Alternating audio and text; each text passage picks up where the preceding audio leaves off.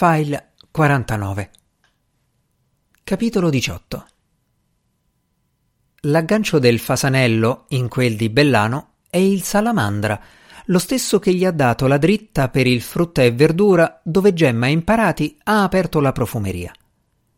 L'ha soprannominato così lo stesso ragioniere, lo chiama anche così, ma solo tra sé.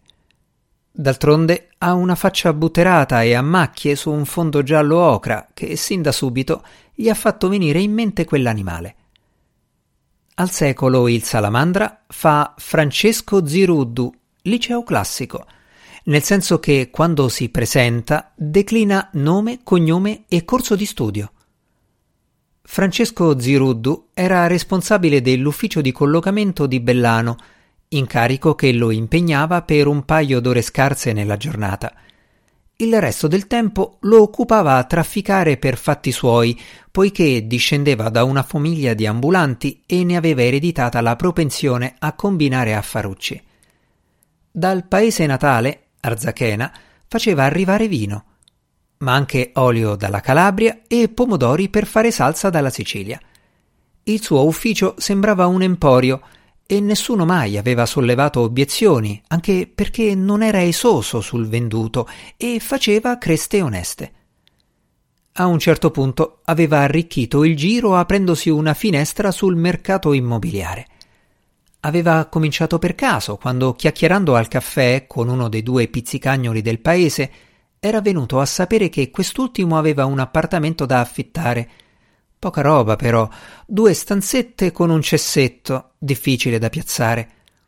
Lo Ziruddu era stato zitto, ma aveva tenuto presente la cosa e aveva risolto sistemando un maestro elementare siciliano, inquilino a modo, silenzioso, discreto come un gatto. Il pizzicagnolo s'era sdebitato fornendogli formaggi gratis per tutto un mese. Così il salamandra aveva aggiunto alla lista dei suoi traffici anche quello e aveva preso a mettersi a disposizione di chiunque avesse qualcosa da affittare, fossero locali, cantine o garage. Stante il suo lavoro, diceva, gli veniva facile conoscere persone che avessero necessità di un buco dove riposare le stanche membra. Alcuni, non fidandosi del suo viso butterato, l'avevano mandato sul fico, ma in due o tre occasioni gli era andata bene e s'era messo in tasca un'onesta percentuale per la mediazione.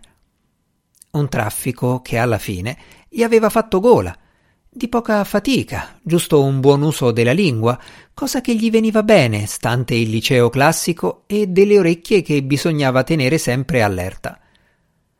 Quando il ragionier Fasanello gli passa la richiesta di Gemma imparati, la risposta del salamandra è che per il momento non ha sotto mano niente. Però aggiunge subito dopo, se gli dà un po' di tempo per guardarsi in giro, gli farà sapere qualcosa. Basta che non ci voglia la vita eterna, chiude il fasanello.